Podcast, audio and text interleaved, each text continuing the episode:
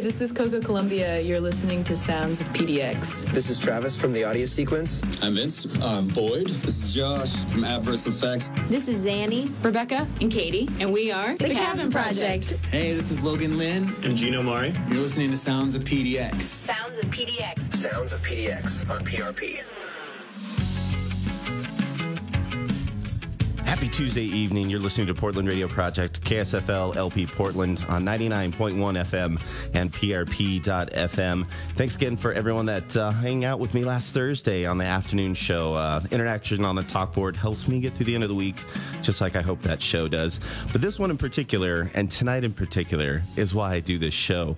Uh, special guest, and welcome to the program, Maxwell Cabana. Guys, thanks so much for being on the program. Thanks, for having us. All right. You guys are, like I said, you're the reason that I do this show, and I love doing releases for folks I've worked with before. Like, I have great opportunities, but what I dig about Portland in general is what happened with you guys. I went to a show uh, that Dan Cable curated at Kelly's, and uh, I had heard about There's No Mountain. I was there to see Small Million. I hadn't seen them yet, they were on my Portland bucket list.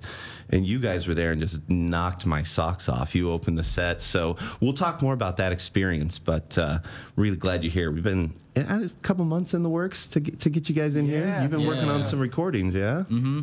Yeah. Ago. Yeah, working on new songs and also just thank you for that review of our show. Oh really yeah. oh, there there'll there'll be more gushing uh, later on for sure. Um, one of the first things that I said during that performance, I turned over to Dan Cable and it was about, I think, halfway through the first song. I was like, I can't get over this Hendrix vibe. In the rhythm section, it's like just this, that perfect thing that Hendrix captured, you know, with the experience of groovy, but in the pocket and unexpected. And then Murray's got these killer vocals and guitar licks, and just like, it's such a, amazing hodgepodge of, of uh, great genres right now, and and your influences totally reflect that. Uh, there's some artists I hadn't heard of, so uh, thanks for bringing them in. Uh, I told Murray before we went on the air that uh, there was a couple uh, that I put on the playlist, a local artist I want. Dream for me. I want to, to see you guys on the same bill with them. So hopefully, awesome. yeah, yeah, we'll get them tagged and, and listening. Um, but before we move on to the PDX Spotlight playlist, uh, let's talk about Jimi Hendrix because he's kind of the first person I acquainted uh, with you guys. You submitted the influence, and you could have yeah. gone anyway with Hendrix. But uh, Castle Made of Sand. Why do you think this is uh, his selection as an influence for you guys? All right, uh, Sean, you want uh, I mean, well, I mean, I thought Sean's I was. got to talk about it. Yeah. All right, yeah. I guess I was. I was really stoked when you, when you said. Like, I think Murray told me that about when you had said that about our show, and like I, I'm the bass player, and originally, I mean, like I started playing guitar and uh, Hendrix and like Chili Pepper, like Frusciante, and just like people nice. ripping Hendrix off, basically, just like that style has yeah. always been my favorite, and like that's kind of what I came up learning and everything. So then when I am in this band, I'm playing bass, but I definitely am like that's my influence. And like I that song in particular, the production value with the reverse solos on there is my right. I, yeah, reverse solos are in. probably my favorite thing of all time. And in any music, if you drop a reverse solo down, I'm down. No matter what the rhythm is, no matter what's going on, I'm gonna be interested. And that's so. Sean's specialty. Yeah, like and he, this guy can. On our record, that's like we we dropped in a couple Sean Hendrix um, reverse solos. Some, some lead guitar. We, we, did some reverse. I think the first track we recorded actually was like we need yeah. a, a, reverse solo in here, so laid so one perfect. Down That's yeah. when we bring Sean in to rip. well, you're listening to uh, Sounds of PDX. It is Tuesday night. I've got Maxwell Cabana, Murray, Sean, and Jameson in studio with me. Let's get to it. PDX Spotlight. Uh, they help me out every week, curate the show, and bring the uh, influences and original music. It's Jimi Hendrix here on Sounds of PDX. Stick around hey. till 9 p.m.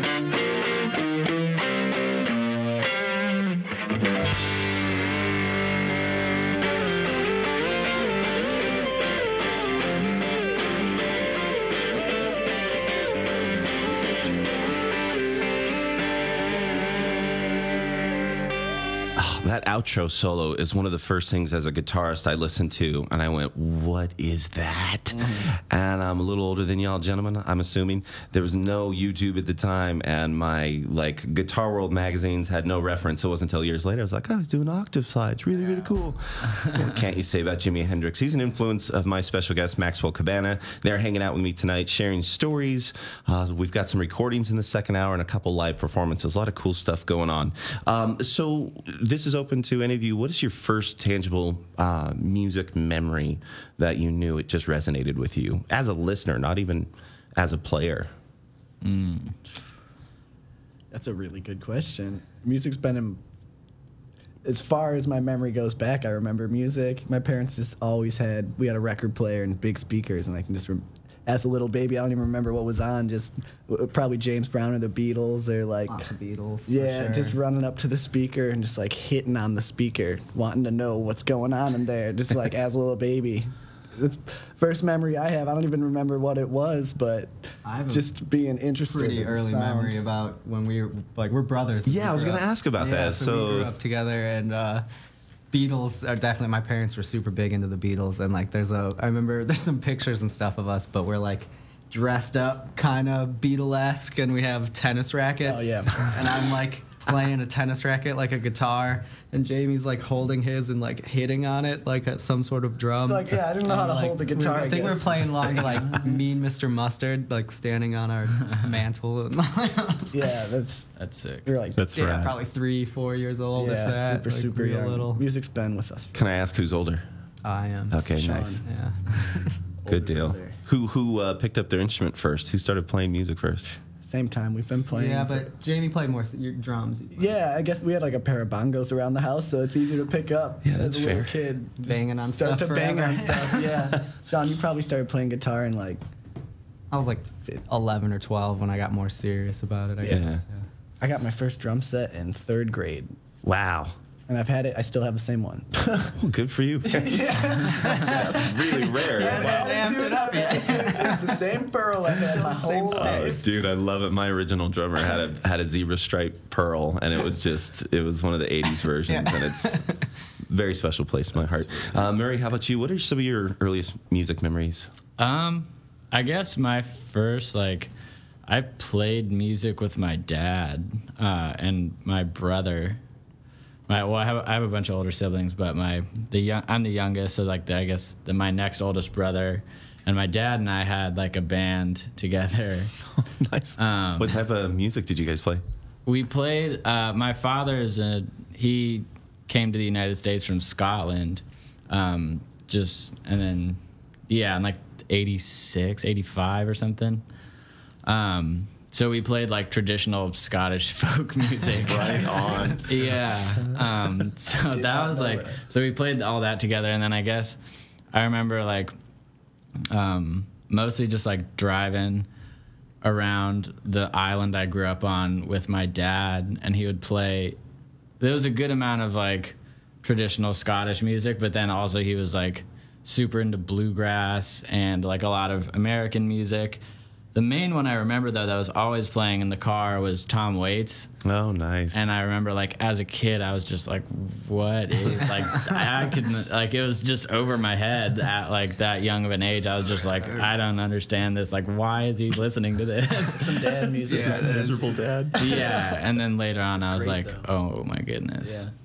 Well, I want to hear more stories about uh, about your reaction to Tom Waits and how you got to be the vocalist that you are, having that as an early influence. That's, That's really interesting. Uh, but back to the playlist. That you were just talking about uh, your dad's from Scotland. Mm-hmm. Obviously, you have world music in your life. Um, Tim Maia is. Did I pronounce it correctly? Mm-hmm. Okay. He's next on the playlist. Uh, And real quick, uh, shout out to PDX Spotlight again. Uh, right now, you can see Arrows in Orbit. Their episode is live. Coming up, we have Skull Diver, Rare Monk, and Shannon Entropy.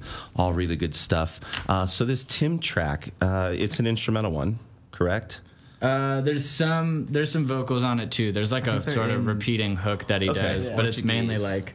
Right? Yeah, he sings p- mostly in Portuguese, but these guys actually put me onto him, and Oh, he's right just on. like That's his some, vocals just hit me, like, yeah, I don't know. We can we could listen to him like all day. That's definitely a band. Like him and his band are definitely a sound we really actually like strive to sort of be in that same zone. Just like all that like '70s psychedelic music from South America is awesome. Yeah, and it's been strong this whole time. I found out about that oh, four or five years ago. Just the the soul and R and B scene has never really died It's- in yeah, South America. still It's fantastic. Strong. It's the best It's gonna be an extensive tour when you guys decide to shoot down there. Yeah, that's the plan.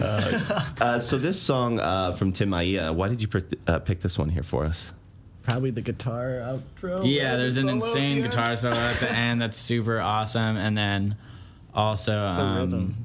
yeah, and like the trumpet line that comes in. Our homie HB, shout out to him. We play with him quite a bit, and that's actually how I sort of started playing with these guys. Was they asked me to come in and play guitar, and they're sort of like funk R and B rap project, Yeah, and so i just sort of like came in and was playing guitar for them, and then I'd like randomly would throw in like one of my tunes if we wanted to do something with vocals on it. But the trumpet line hits you pretty hard. Yeah, we used one. to cover a Tim Maia song Oh, rad! in a group called Sack Lunch.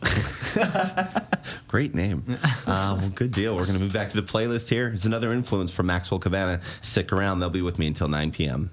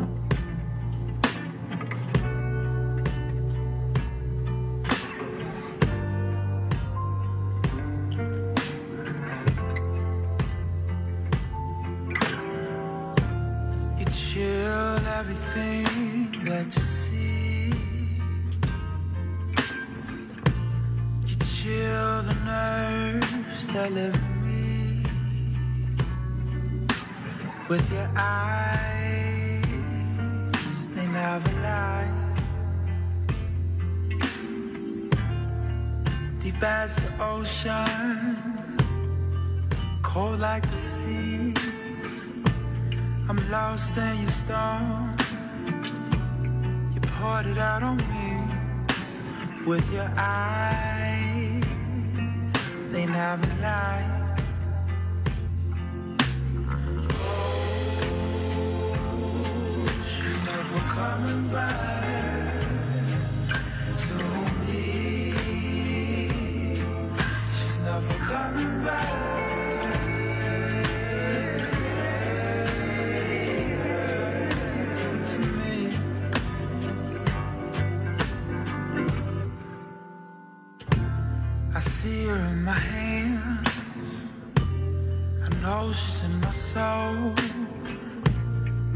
Left me trailing in the cold summer snow.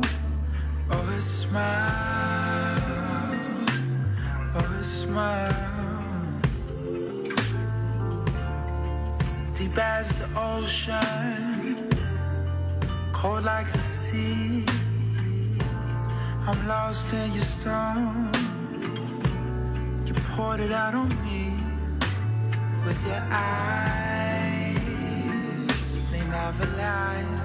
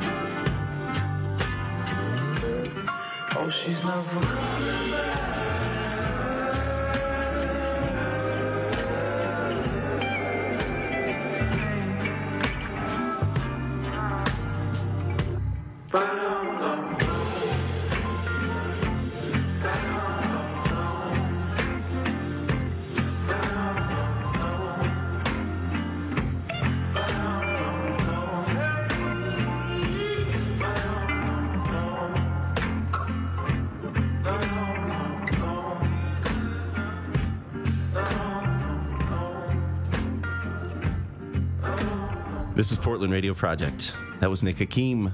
Brand new song, I guess. Uh, Murray, is that right? Uh, that song in newer? particular is a older one of his, as far as what I know from him. But Got it.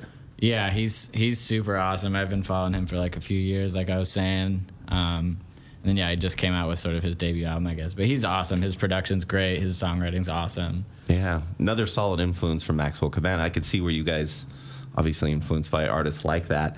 And uh, another perk to doing this show is I get to find out about these cool artists. So uh, now that I have subscription based music, it's not going to cost me an arm and a leg to dig into his catalog. Yeah, so cool. thanks for bringing that in. Um, real quickly, uh, first instruments for everybody. You said drums earlier, Jameson, right? Yeah. For forever. yeah, I've always played drums. Yeah, the, the original between that and the voice, the original instruments, right? Uh-huh, yeah. Sean, how about you? Were you a Uh, guitar guy? started on guitar, yeah, and then we basically like as I was learning guitar, practiced with friends, and we'd kind of like trade off, like, hey, I'll play bass for a little, and you can play some leads, and then like we had a bass and a guitar, so we would just like trade back and forth. This kid I grew up with, That's cool. kind of learned them both when I was in high school. Smart. And especially, I mean, if you don't mind switching to bass, if you'd started on guitar, you're gonna have a ton more gigs, as I'm sure you know. Yeah, well, uh, it's easy. Exactly. That's kind of how I fell into this thing. And also, the music I like is like I've always loved like funk stuff, and bands I like have had very strong bass stuff. So it's like I'm definitely down. Like, Murray, how about you? First instrument, guitar, vocal? Uh, I started on a piano actually, um, and then I don't really play much anymore. I didn't really, jo- like, I mean, I was fine. I liked it, but it was mostly just ear training at that point, and like, it, yeah, I just like stopped practicing as a lot of kids do, and so I started playing other stuff. But like the whole time, I was doing piano. My like piano teacher when I was kid, you know, probably like eight, nine, ten or something. She was always like, she was a voice teacher as well, and so she was always like, you should sing, like, because she would hear me like doing stuff, and she was always like, you should start singing, and I was always just like, nah, that's no way. That's not for me. No. I sound nothing like Tom Waits. yeah, exactly. but then here we are. Only So- sound like Tom Waits. That would be Interesting, to say the least. Yeah. Who were some of the vocalists that you can look back to now that you're like, okay, I can definitely hear that in my voice as an influence? Donny Hathaway and Van Morrison. Yeah. 100%. Like, those are the two. And Jeff Buckley. Those three rounded out. Like, that's.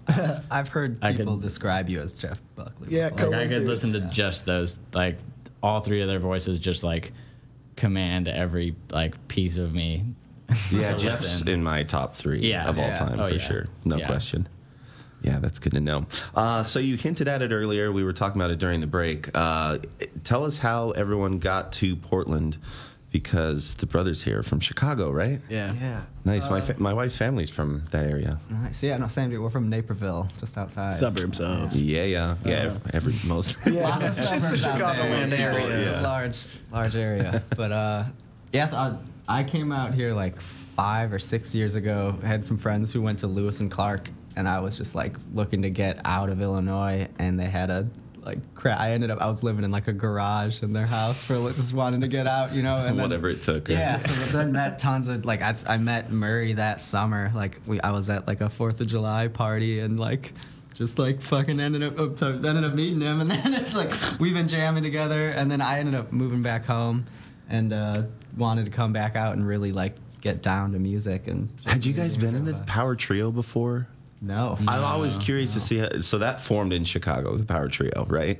Uh, n- well, no, we met Murray here. Oh, okay, okay, right So on. Sean just came home and was like, "We need a drummer in Portland. There's no drummers out there.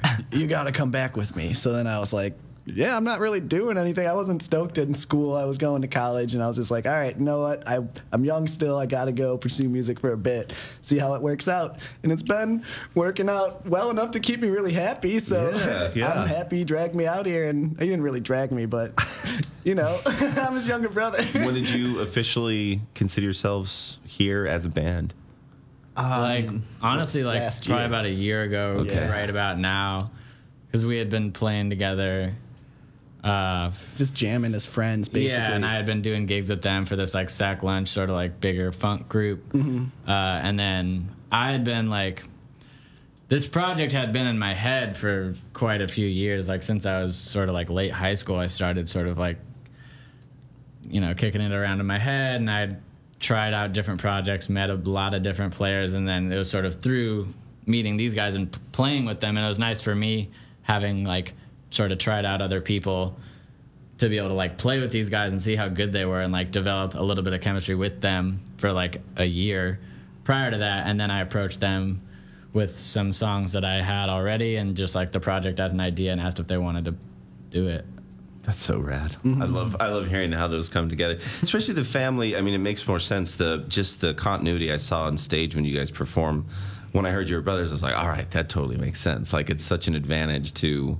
I mean, you guys have been playing music for your whole Yeah. life. Yeah. You've been around the doing same like stuff. a three-piece funky sort of something Forever, for yeah. since as long as like junior high, as long as I played drums Oh, well that's so enough to play with people, we've done that sort of style. I'm going to talk to you guys um, in the next segment about uh, the dynamic of a, of a three piece because there's pros and cons like everything, and Mm-hmm. I'm always interested to see your take on that. Uh, but before we do, let's listen to some Stevie Wonder. He's another influence Oh, yeah. by the band here. Blame It on the Sun. Why did we pick this song? it's my it's like it's the best track off talking book Yeah, by far agreed.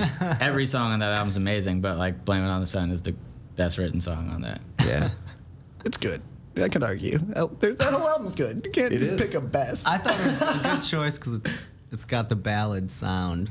yeah it's True. my Round out favorite the Yeah. playlist. Yeah. And I But, dig this this it whole starts era. slow and drops into that amazing chorus groove Yeah, this is a really good pick. Uh, after that, keep your ears peeled. I'm going to play a song from Just People, their local band. I'd love for you guys to play a show with. Uh, dig what they're doing. So we're going to be back more with Maxwell Cabana here on Portland Radio Project.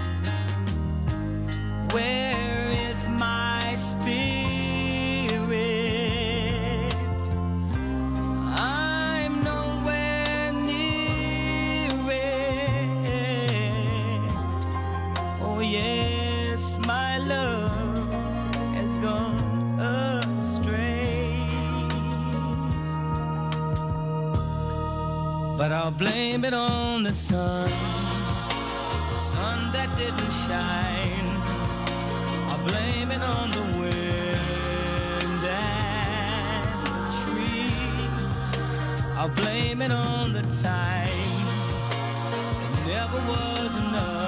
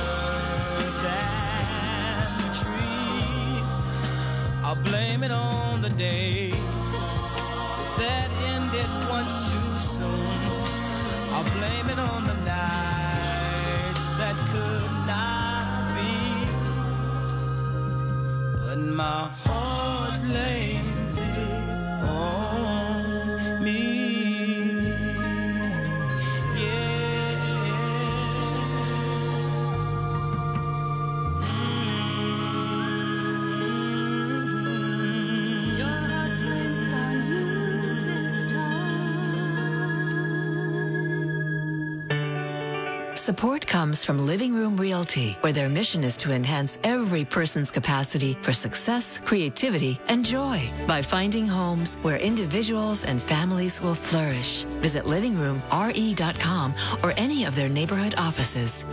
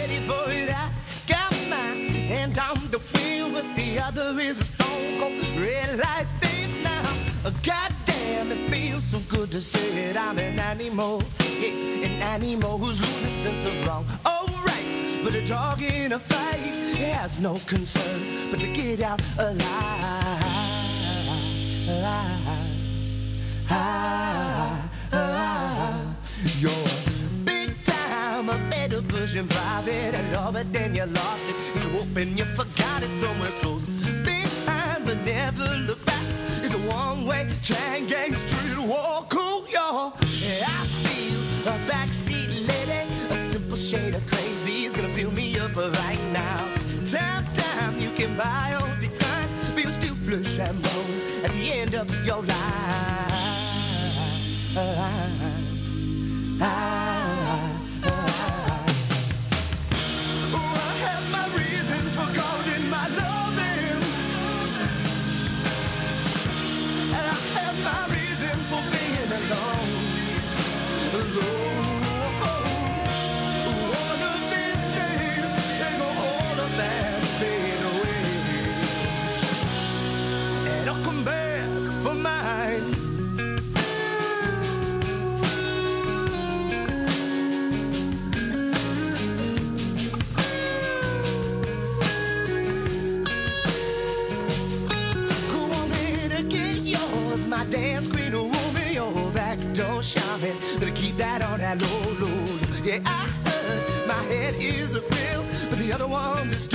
a stage right. Freak now. Yeah, I need the right kind of pressure. Listen, lightning and leather's gonna stem me up right now. Uptown got that heat underground, but he can't win the race till the gun shoots its right. Ah, ah, ah.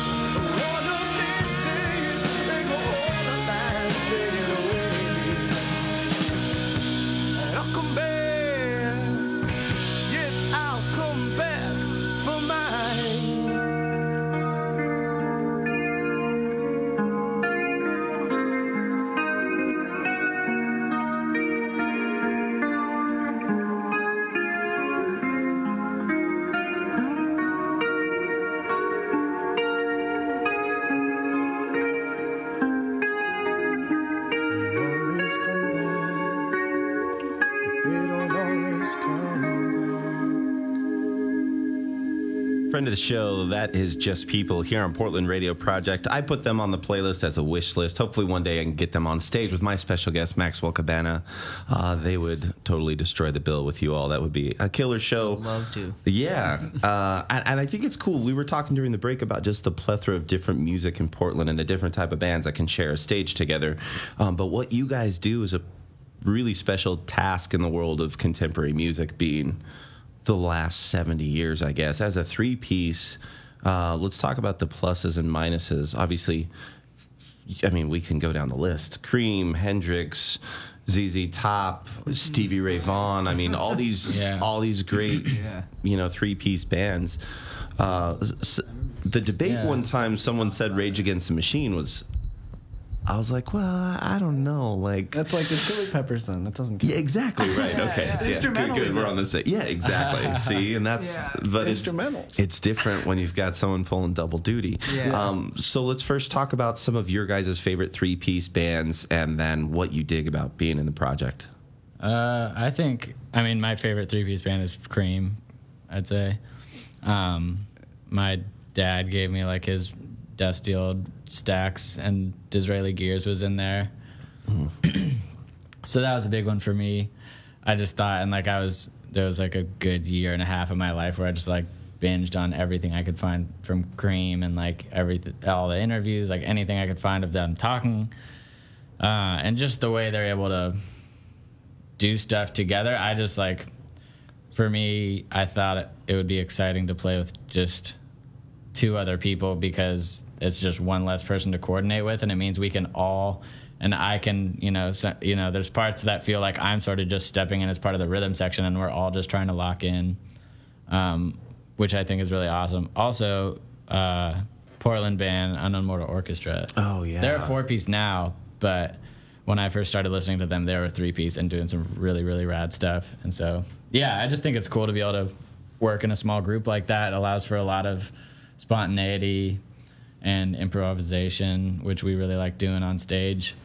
And I will recommend everybody listening if you haven't seen Cream's goodbye um, performance at Royal Albert Hall, go watch it on YouTube. Isn't it like one of the Yeah, best? yeah. so awesome. Oh my gosh, that set is ridiculous. Uh, Sean, how about you? Uh, so yeah, I guess I was gonna. I all the ones you listed off, honestly, though. I mean, that's like We- definitely. we've talked about yeah, Hendrix, very- yeah. and have, yeah, some of those are like all huge influences on me. And as far as like us playing together, I know when we first started, kind of like our old project, and just like when we were kind of jamming together, a lot of times there'd be a lot of people hanging out and wanting to just kind of like sit in and jam and whatever, and it would always get busy and like just too many people playing over each other and stuff. And it's just like, I want, you know, like I remember Murray saying it was just like, we want hard, like rhythm held down and then like don't play over each other. Like one person can like cut loose once in a while, but you really have the foundation. Like I think the three piece is really good for that. It's like tight and no one's playing over each other.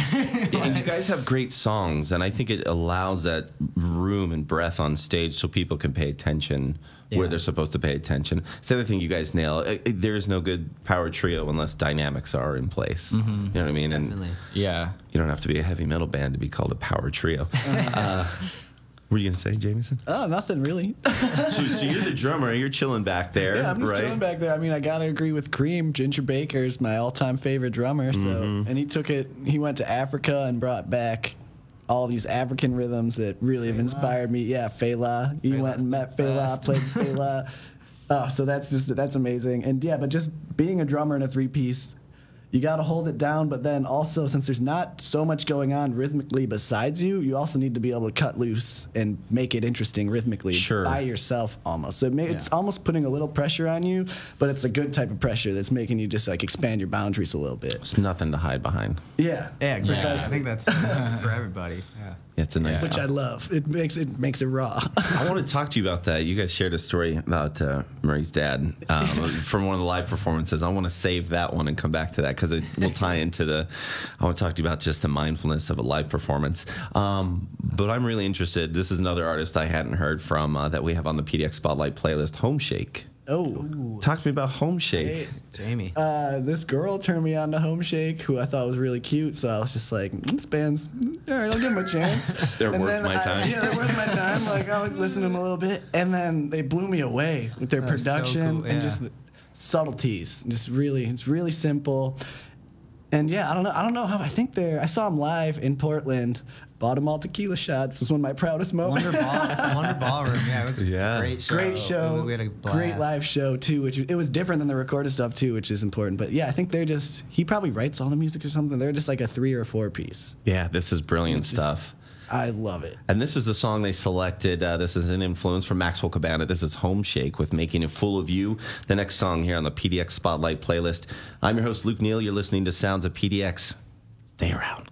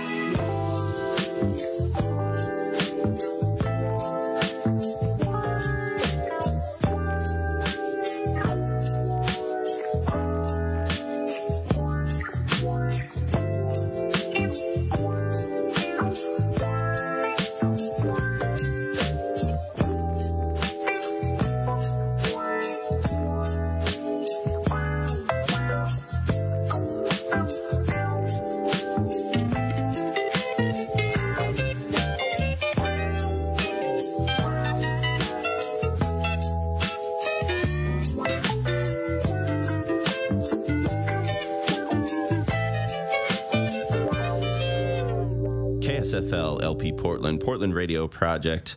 That is Mild High Club. Brilliant band name. Hadn't heard of them. I'm definitely digging in. uh, they, they were an influence. My special guest tonight. We've got Maxwell Cabana in studio with us. And in the last segment, we were talking a little bit about the live scene. And I think it's appropriate because that's how I fell in love with your music.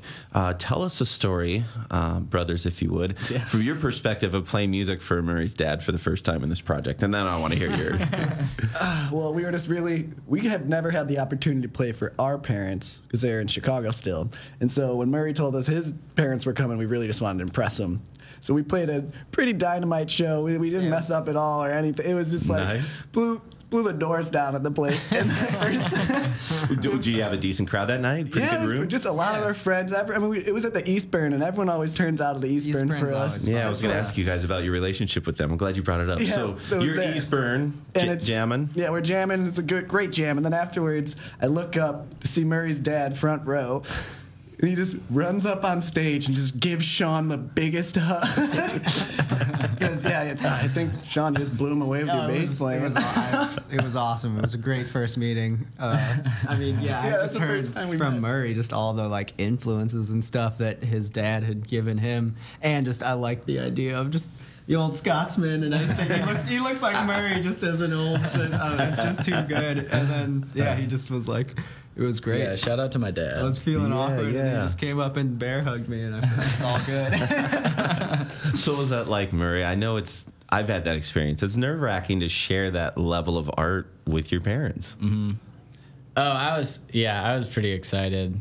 I like I said, I you know I've played in like other projects before that I was like less inclined to share with them, but no, I was super happy. They've always been asking me like when they're gonna get to see me because I've been doing music forever. But I was telling you during one of the breaks that like music has always been a pretty like private thing for me up until pretty recently. So it was always just like writing songs in my bedroom. Like I wasn't you know the type of kid that was running around singing in the house or anything like that. So they were super excited to see it. My dad's just like I have him to thank for everything I've learned about music and just putting it in my ears from a young age and putting the bug in me and teaching me how to play and teaching me how to listen.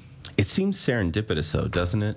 That you, the shared influences in the time in which you all are making music. It's kind of odd, right? Wouldn't you say? I mean, not the not the music selection, but it's odd how you found each other.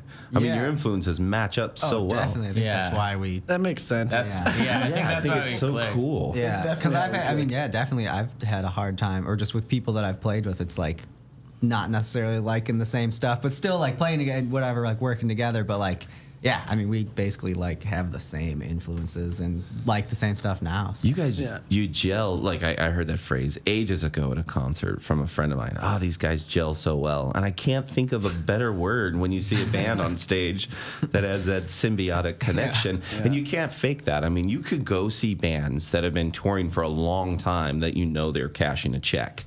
You know they're on oh, stage totally, playing to their click track. Nothing wrong with that. But uh-huh. they've been doing it for years, as opposed to somebody who's like young and hungry, but there's this thing you just can't duplicate. Like you guys had that. I mean, it's in it's an intangible thing. Yeah. I would say that just comes from our love of jazz music, really, because I mean, we grew up listening to jazz mostly. My dad's a huge just jazz fan, so like, and the whole thing about that is you can't take back your performance. You just have to put it all out there, and then that's Yeah, it. jamming. That's what jamming. we've always, so like, like, I try to just to add that even to if we're writing like a pop song or whatever. Just try to keep it, especially live, keep it nice and jazzy. Yeah. Just leave room to make it an experience for everyone, because that way it's an experience for me while I'm playing it, and it, that translates to the crowd pretty well. I'd say. I hope. Yeah, and one of the it's that's a cornerstone I think is people if you perform well live, that's what it's about. Music is meant to be shared live. I mean, uh, to quote Ani DiFranco, it's why a record was called a record, as in people making music in a room, a record of that event. You know what I mean? Um, and that's what's cool about live performances. It's such a mindful thing uh, to experience and hold on to. And uh, yeah, so anyway, I wanted to talk to you guys a little bit about that. Uh, let's turn the clock back again to 60s, 70s, one of the best live bands of that era, War, uh, with all day music. Let's talk about this track. Who brought this one in? Uh, I think I picked that one. All right. And uh, I picked that one specifically because of the uh, in, in the intro, the vocal like the harmonies they do to bring you in. I just I think it's awesome, and I wanted just Mhm. Murray. I've Murray does really cool harmonies on our recorded music, so it's just like wanted to bring that out. Nice, nice tip of the cap. I can definitely see the influence. Uh, well, you- you've been enjoying Sounds of PDX here on Portland Radio Project. I've got Maxwell Cabana in studio with me until 9 p.m. Stick around. Second hour is coming up. We've got live performances and original music from the band.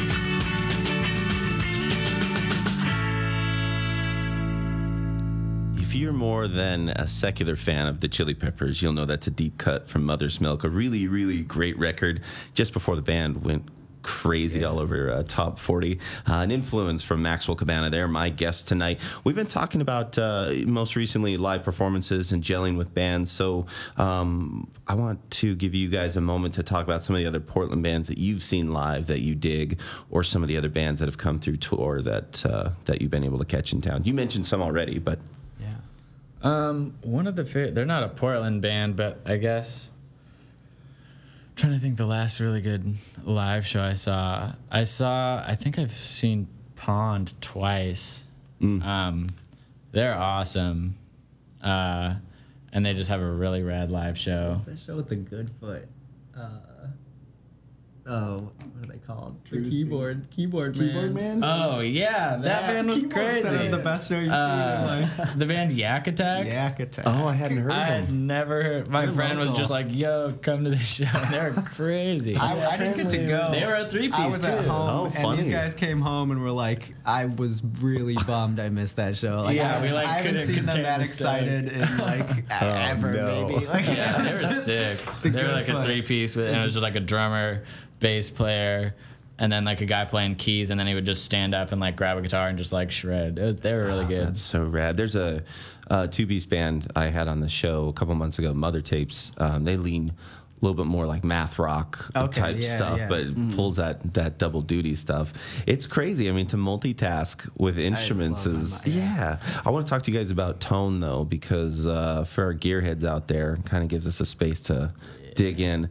Your guitar rig is so rad. Did you have an orange amp? Is that what it Uh-huh. was? Yeah, talk to me about that. And a Les Paul setup. Yeah, it's sick. So the Les Paul I've had for a while. That was like my first like nice guitar. Um, and then the rig, I was sort of like, it took me a while to like get it because I really wanted like a vintage orange. Because I had been playing through like a deluxe reverb and using a bunch of different like pedals to try to get. Because I thought like a, a unique part of the sound I've been trying to go for was like plain sort of like clean very like accessible sort of poppy like r&b stuff but have like a little crunch and like grime on it so i was using all these like crappy distortion pedals and stuff trying to achieve that through this amp and it just like wasn't working. So i just wanted to get an amp that had like Built in. just vintage sound. And so Yeah. i got I, like spontaneously i was like went to guitar center probably to get like a quarter inch and walked out with like this slash signature edition dark terror. So like most people know the tiny terror. The dark terror is just like even more intense. The like gain ceiling is just like three times as high. It's really intense and so i had that head and no cab.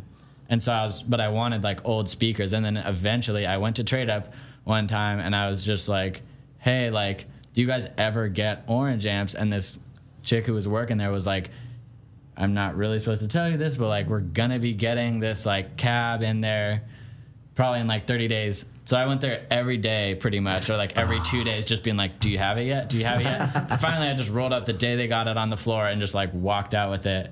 I had gone to this like gearhead guy up in North Portland and asked him a bunch of questions and just like kicked it with him in his basement for like three hours. And he taught me a bunch of stuff about like what I need to look for, like whether to tell if they're like Fane speakers or Celestions, and like make sure I opened up the back before I bought it, all that stuff. So I got like a 76 orange cab with all original speakers. Greenback Celestions? And it just, yeah, and it just sounds sick. Ah, Does, yeah. that's just that makes me It's sleep in my well at basement. night. I play it all the time. So alongside that rig, Sean, what do you have for your bass? Uh, I am the king of borrowed equipment. I'm not gonna lie. Um, I have had so many problems with like I literally we were playing a show one time and my bass like broke mid show and I had to like luckily some a buddy let me just use theirs and like I'm using a friend's bass currently actually. Shout out Ray. thank you Ray. uh, Ray Engel, thank you very much. But actually one piece of equipment that I would I always I have a pedal that like whatever I'm using it's a bass synth wah pedal. And it's got that real like got like Bootsy Collins kind of like and Flea all like the just that like wah wah kind of flan like funky sound. I like Slabs. that. I use that on everything. What's your dream bass? Like if you could tour with, would it be Fender P bass or? Uh, I mean, I do. I like Fenders a lot. Definitely, I'm using one right now, actually. So Yeah. yeah. Fit your sound well. Thank you. and you've got a drum kit from when you were a Yeah, kid still, right? It's true. It's same kit. perfect. I mean, I've added stuff to it for a while. I used to, for the longest time, like I said, Ginger Baker was my number one influence on drums, probably. So I was when, when we were doing jams, I would just I would have the biggest drum set you could imagine with all of the gear that I could acquire, and I'd just use all of it every song.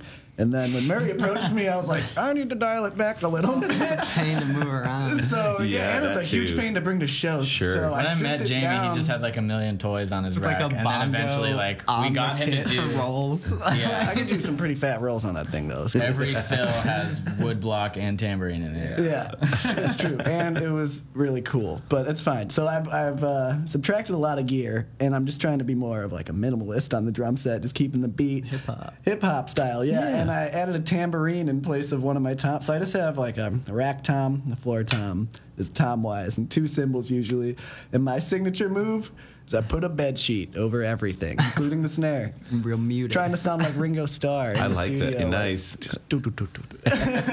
nice. Ni- It hugs you in the audience as well. so yeah, I just keep. I try to keep it pretty pretty simple nowadays. We had someone on the talk board say, uh, "Talk more about the quarter inch." I'm sure Murray was just going in to get a guitar cable. It was a quarter inch. Oh. no fun story about that. I'm sure. No, I just meant I was probably going to Guitar Center since we always end up having really I bad got cables. actually with one of my like borrowing sessions of getting a lot of gear. I like got a bunch of cables for free, just like a big pile of tangled cables, and I still use them all the time. But that that being said, it's like you know a lot of them are broken, Never so know gonna you never know which you one's can't gonna trust work. them. You Yeah. got always have a backup uh, quarter inch around. I'm, I'm glad uh, the talk board lit up these. Uh, uh, these it is there for your enjoyment. Uh, we're in the second hour, so we're going to be listening to live performances and original music from Maxwell Cabana. Hit us up on the talk board. Say hello. Um, if you're driving around Portland, thank you so much for listening on 99.1 FM. But you can see the talk board on your mobile device on the PRP app or on prp.fm. Uh, getting back to the PDX Spotlight playlist, this is another wish list band from town. I want to see my special guest, Maxwell Cabana, share the stage with. Uh, they'll be on my show in a couple weeks. Ian and the group. This is Onion the Man with Soul Sensation.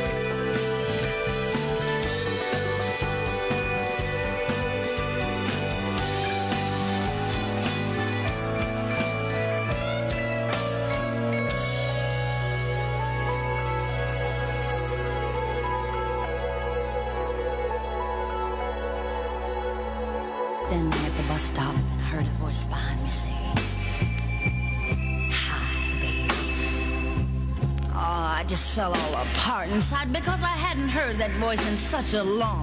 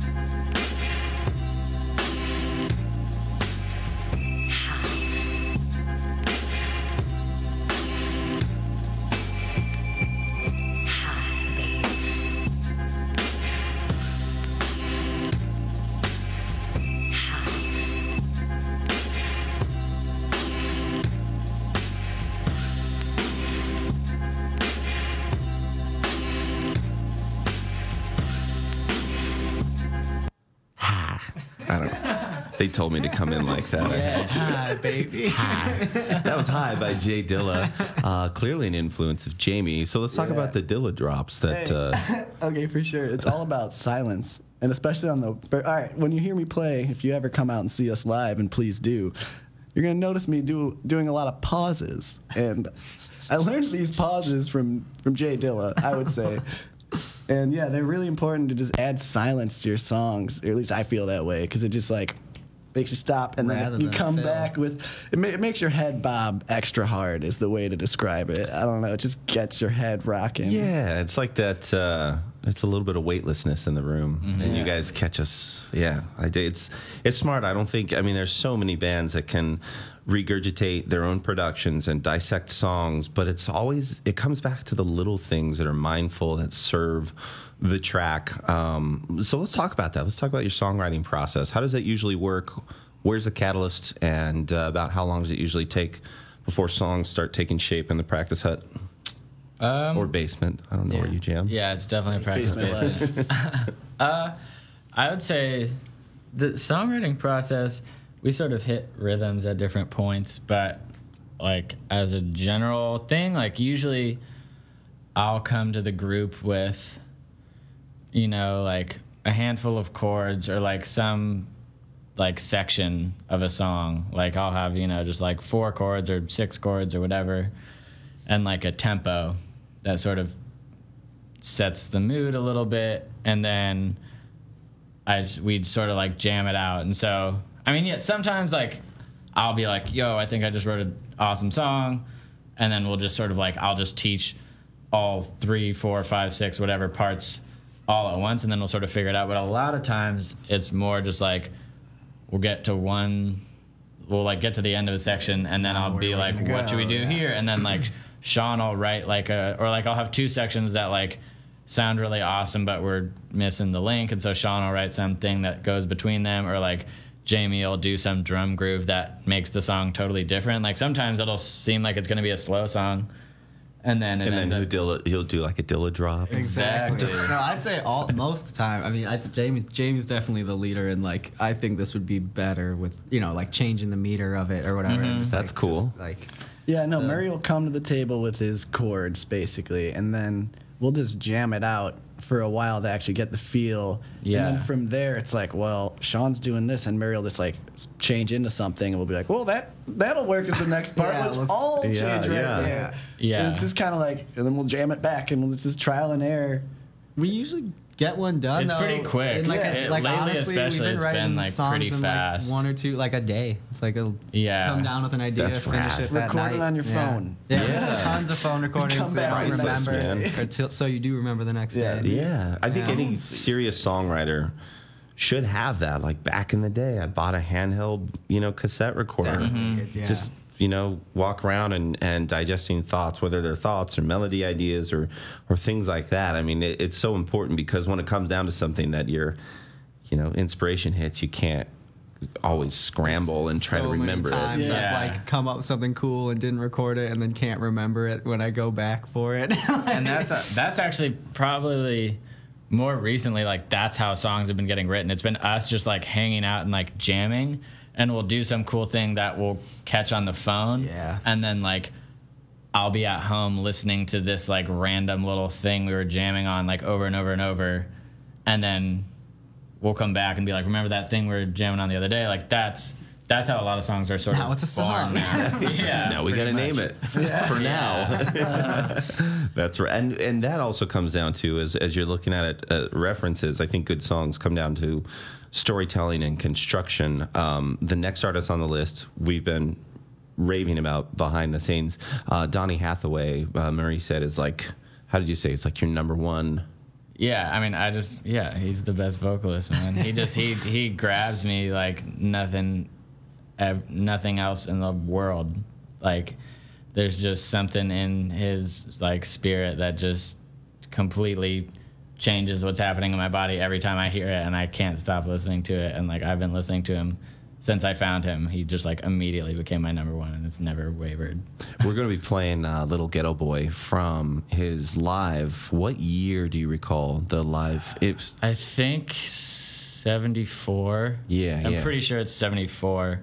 Um, and yeah, this song also is just like mad inspiration as far as bass. He's got Willie Weeks playing bass. Who's Oh, I didn't know favorite that. Bass players, yeah. Well, say no more. We've got Donny Hathaway here on uh, Sounds of PDX. I've got Maxwell Cabana in studio. Stick around. Live performances coming up from the band.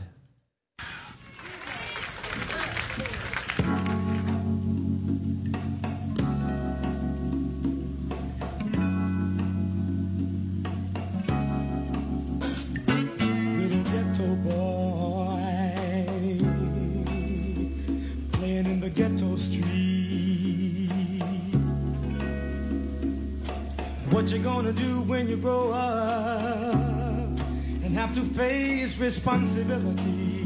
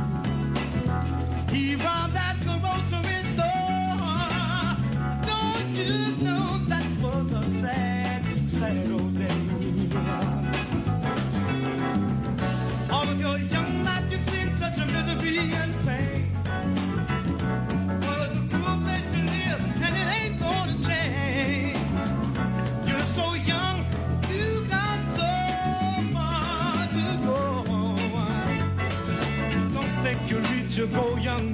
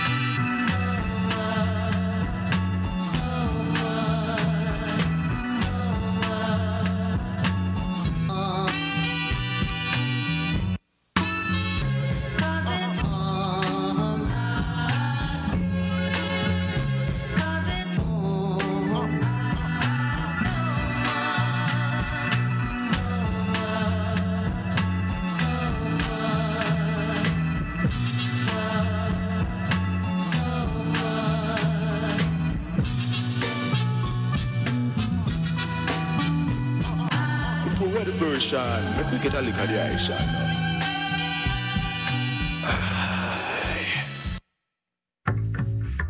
Support comes from listeners like you and from Vortex Music Magazine, helping the Portland music scene tell its own story, both in print and online. You can find free issues of Vortex in stores or read about the local music scene online at vrtxmag.com. It's that time of the week, the Vortex Music Magazine shows of the week. Uh, I've got a couple to highlight. Camp Crush and Caleb uh, Paul, Sunday, July 16th, are going to be at the Laurel Thirst. Special show. I just want to give a shout out to this. It's at a special time, 12 to 2 p.m., uh, because my next show pick after that is the Rontoms Sunday session. They've been doing some killer stuff. The band I mentioned previously, Mother Tapes, uh, just played last Sunday. Uh, but their show, the showcase, starts at 8.30 p.m. You can see that and much, much more. Go to prp.fm. I'm going to put the link to those shows and more here on the talk board. Uh, I've got special guest Maxwell Cabana in studio with us. Uh, here pretty shortly we're going to be talking about um, your original music so uh, i want to dig into some things on, on lyrics with you but first uh, before we do that let's talk about madlib the, the last song that we heard there it's kind of short and bonkers and fantastic like you, what is this group i'd never heard of them before Madlib is just a producer. okay right and on. I originally heard him on a jazz compilation album. He Our did this song. Yeah, my- my mom got turned me on to, Oh, and right she's always been turning me on to Brazilian Yeah, no, music. they like yeah. really good music. Oh, thank you, mom, by the way. But yeah, so she turned me on to Madlib, and he just did like a jazz remix of this song called "Young Warrior," and the drum line on it, the drum beat was blew my mind. So then I had to look into Madlib, and he's probably my favorite producer of all time because he just samples everything, and he loves of- world music, yeah, and he like just goes around. He travels world around stuff. the world. Digging through crates, travels through the digging through the crates and just getting the conductor. samples. Tough gig. Yeah, Yeah. Beat Konducta shouts out my favorite. That's all I have to say about it. That's really rad. Are you guys? Had you guys worked with a producer yet on any of your tracks that we'll be playing? yes. Uh, yeah. Yeah, shout out Nick Pimentel. Yes, he recorded all of ours, and was actually a really big like the one one of the songs we're playing, OG Murr. He like helped us kind of like it. It totally changed from Yeah, what we brought it. in. Like he was part of in the best Yeah, way. he was like a fourth song, member of the for band sure, for that definitely, yeah. project. So how do you balance that with your art? When do you know when to let go and start trusting somebody with your with your music?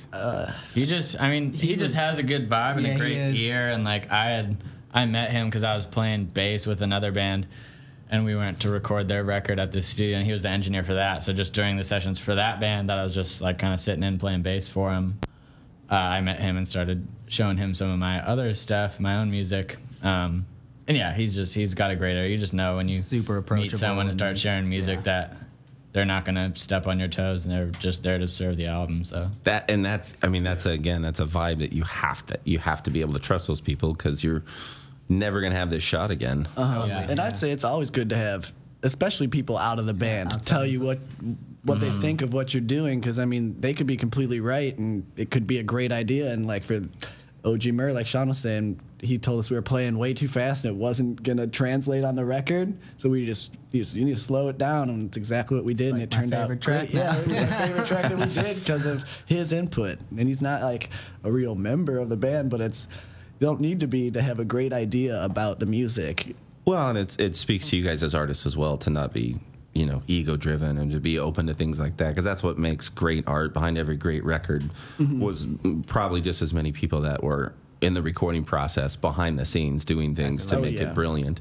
Um, speaking of brilliance let's talk about the meters. Uh, we've got a couple more songs left uh, that are your influences and we'll be moving into uh, your original tunes and live performances. So the song stormy why did we select this one? This is a great track. Um, I th- I chose this one because I just I like the. I, I mean, I, when we jam, the bass and guitar meters are just like the way they match up. A lot of times, I've like, I know I've like brought that up when me and Murray have worked on stuff. Like, let's try to match and like like meter style, try to like match up. And uh, yeah, I don't know, this one's kind of somber. I thought it would be nice in the playlist. Yeah, nice sonic vibe. Uh, I put it back to back with Nina Simone, who's just uh, another amazing singer songwriter. We're going to listen to these two songs. Uh, Murray was Nina Simone your your pick. I'm going to talk to you about her when we get back from that. Stick around more with Maxwell Cabana here on Portland Radio Project.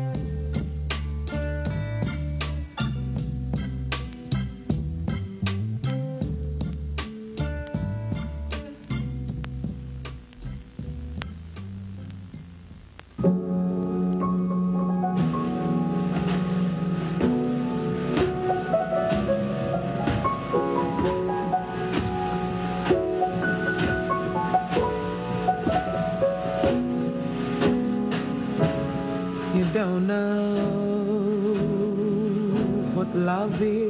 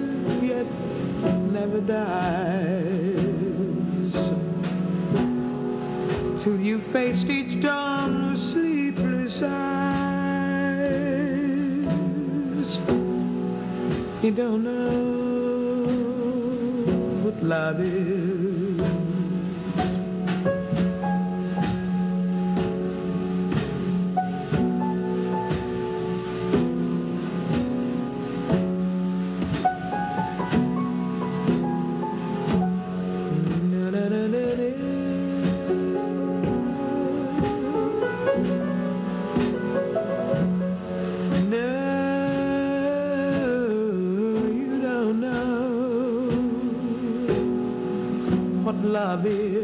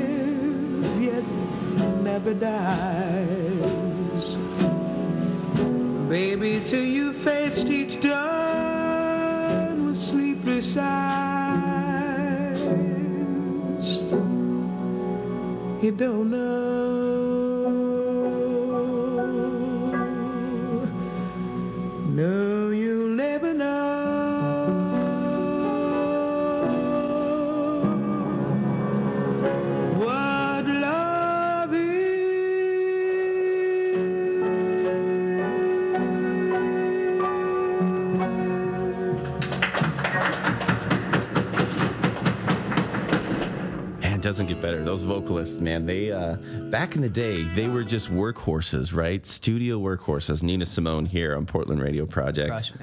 Yeah, talk about that documentary. You guys just uh, yeah. had suggested the great watch, really sad, but also just Fant- just a Yeah. fantastic watch. He said a lot of those Great don't artist. don't end all that well. Yeah. Unfortunately, art is not. pain, right? yeah. So let's talk about what brings you all pain in your art. No, uh, I do want to say, like, let's talk about lyrics. Where are you drawing your lyrics from these days? Because they're captivating. You're a good storyteller, but you also use some cool imagery to kind of keep the listener guessing. I guess. Yeah, I mean, it really varies a lot, um, sort of depending on what the song calls for, I guess. Like, there's some, I do a lot of note taking in my phone. So, a lot of it is just like I'll hear cool, like, turns of phrase, just like walking past someone on the street or like, you know, random stuff or like stuff in a movie, stuff in a book. Even if it's just like a cool word, I'll just like grab it and like flip it or something. Um, and so sometimes there's like a specific story I want to talk about. A lot of times, though, it is just like jamming and sort of just like saying some stuff that's on my mind. And a lot of the lyrics I write, I really focus on uh, just like the phonetics.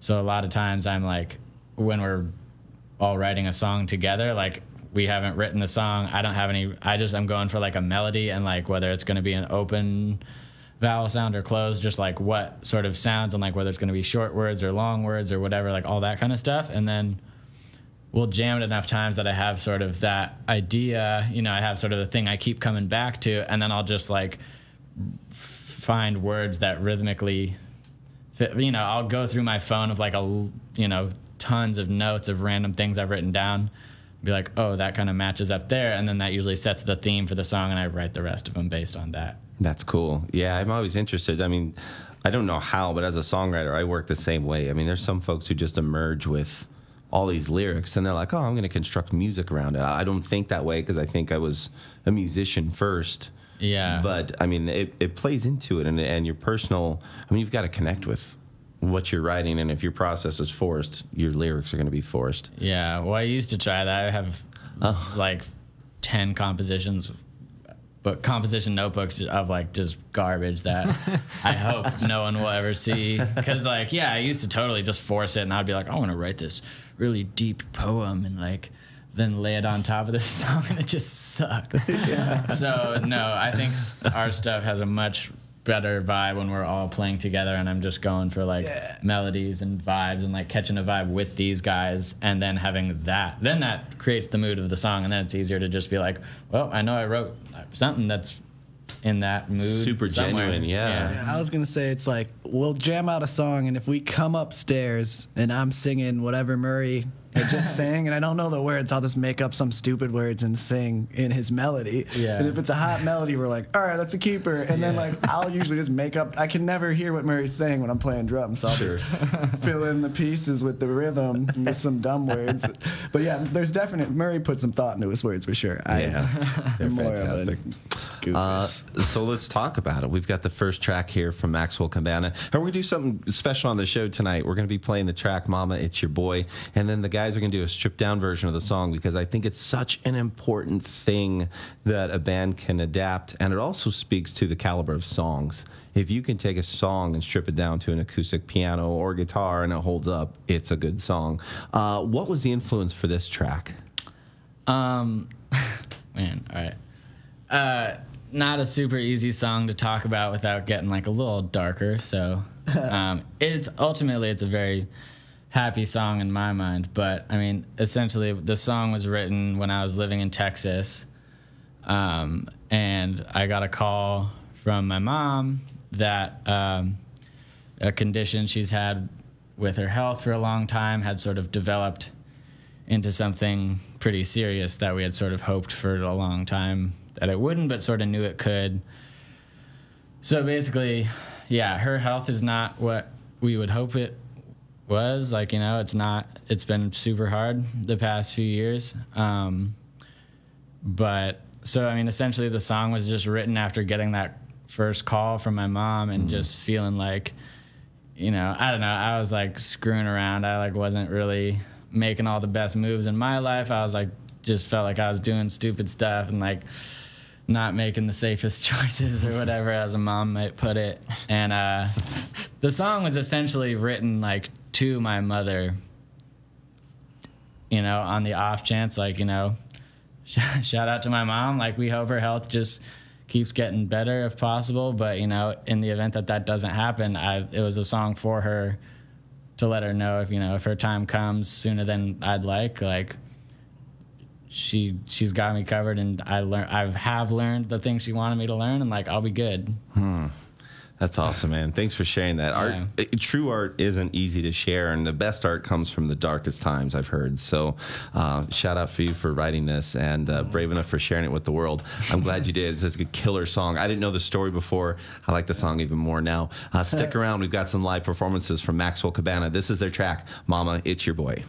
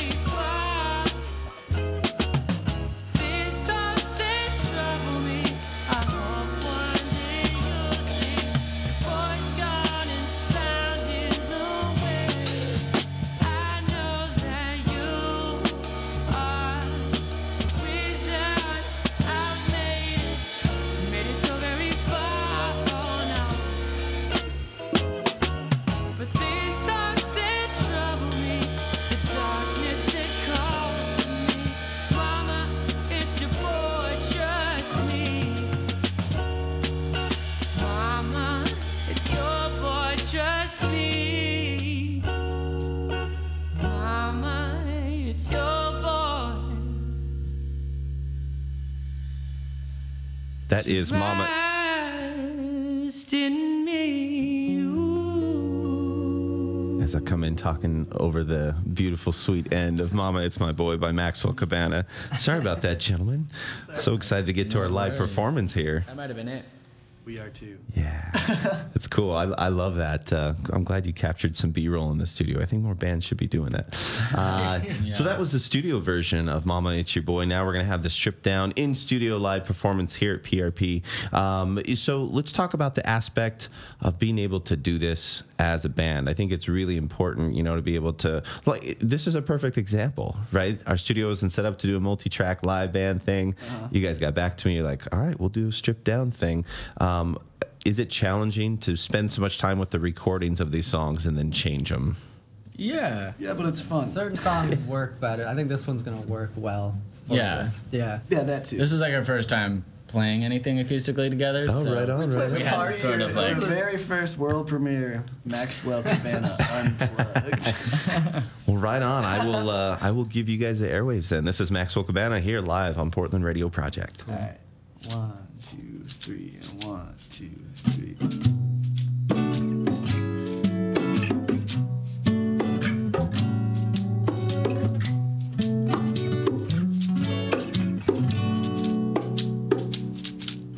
Stop saying one day when I saw things my brother's way.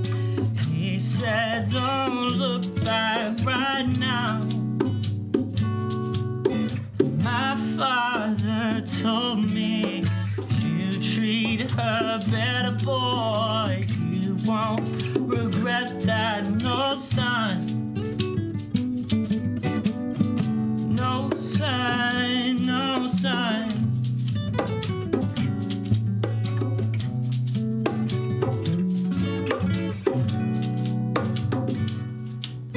I sure shot don't see one anywhere. She may not have too much time. So I'll try the best I can to show her I'm a better man. Mama, please don't cry no more. No more,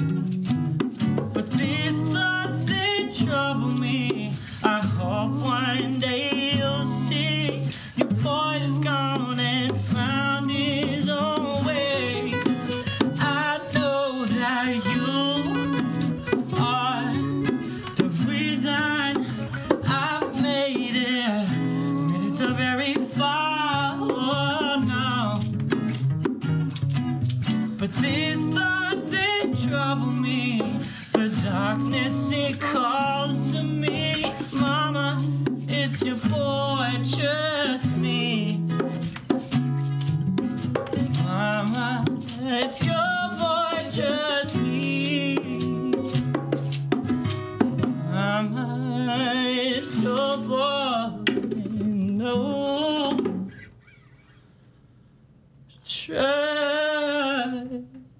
in me.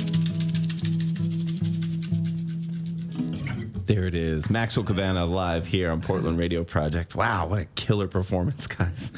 Uh, stellar job, stellar job. I'm going to let you rest your voice and your fingers. Let's play another recording here from uh, Maxwell Cabana. Uh, this is a track you can get off of their Bandcamp. And if you go to prp.fm, I'll put the link in the talk board. Go check out their tunes. We're going to be playing a couple more and a live, unheard performance, brand new song from the band coming up.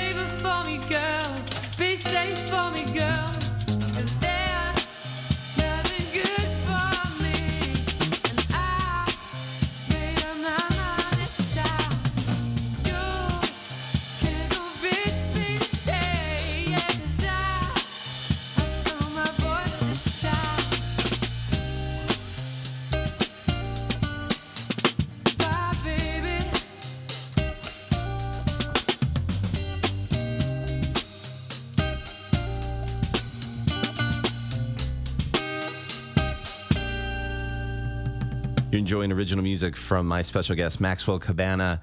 That was Be Safe, killer track. We've got one more here, OG Murr, uh, special guest on the uh, talk board, Carol Maxwell. Serendipitously uh, said, Great show tonight. Really love their sound. Thanks so much for listening, Carol. Love you to death. So here we go. This is OG Murr from Maxwell Cabana. Stick around.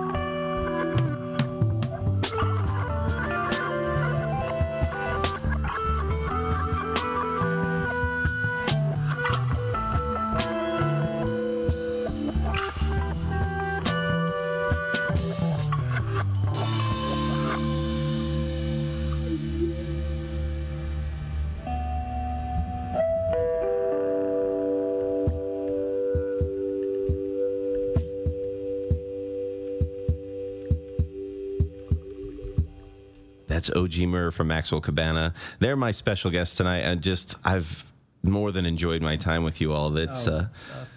Thank you so much for unfortunately having the us. end of the show, but yeah, gosh, you Great guys have been time. great to hang out with for sure. Uh, thanks for sharing the stories and the silliness and even all the good stuff that m- didn't make it to air. Just know we had a great time.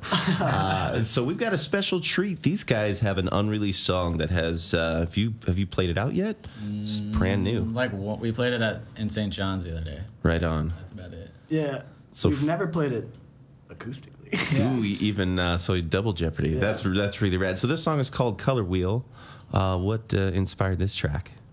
Um, this was sort of one of those ones where I just sort of caught a vibe while we were jamming and just started saying stuff that fit with it, and then had to sort of write to it. But I wanted to write about specifically the color green and encapsulate that the vibe I get from the color green. I dig it. I'm with you there. Uh, right on. This is uh, Color Wheel from Maxwell Cabana live here on Portland Radio Project. One, two, one, two, three,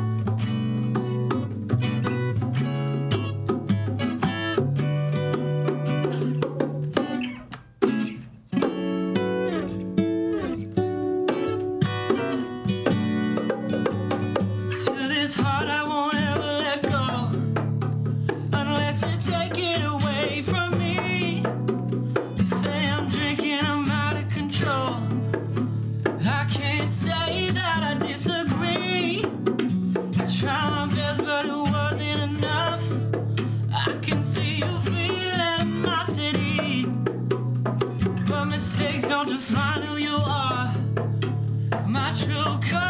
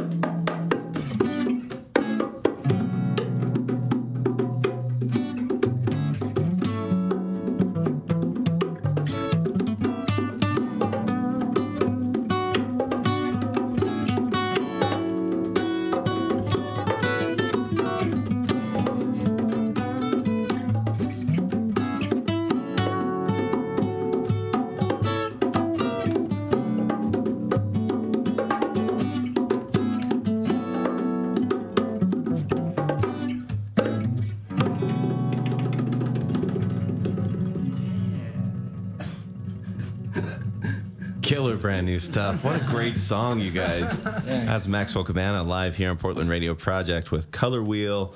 Uh, again, can't thank you enough for being on the show tonight. Uh, before I let you go off into the evening, any goodbyes or shout outs you would like to give? Uh, well, I mean, thank you so much for having us, man. Yeah, this has been super, super fun. um, shout out to Dan Cable for putting on that show that you happened to show up Yeah. to. That was awesome. For real. Shout out Callie Krajic and the Eastburn.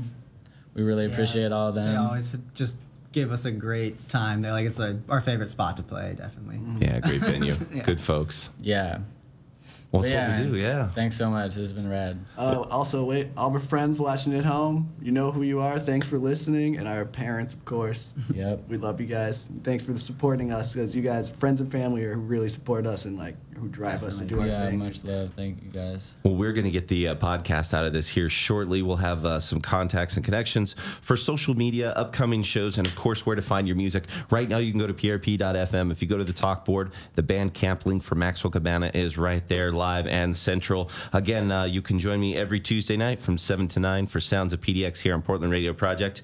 I'm your host, Luke Neal, reminding you to discover and support local music. Have a great night.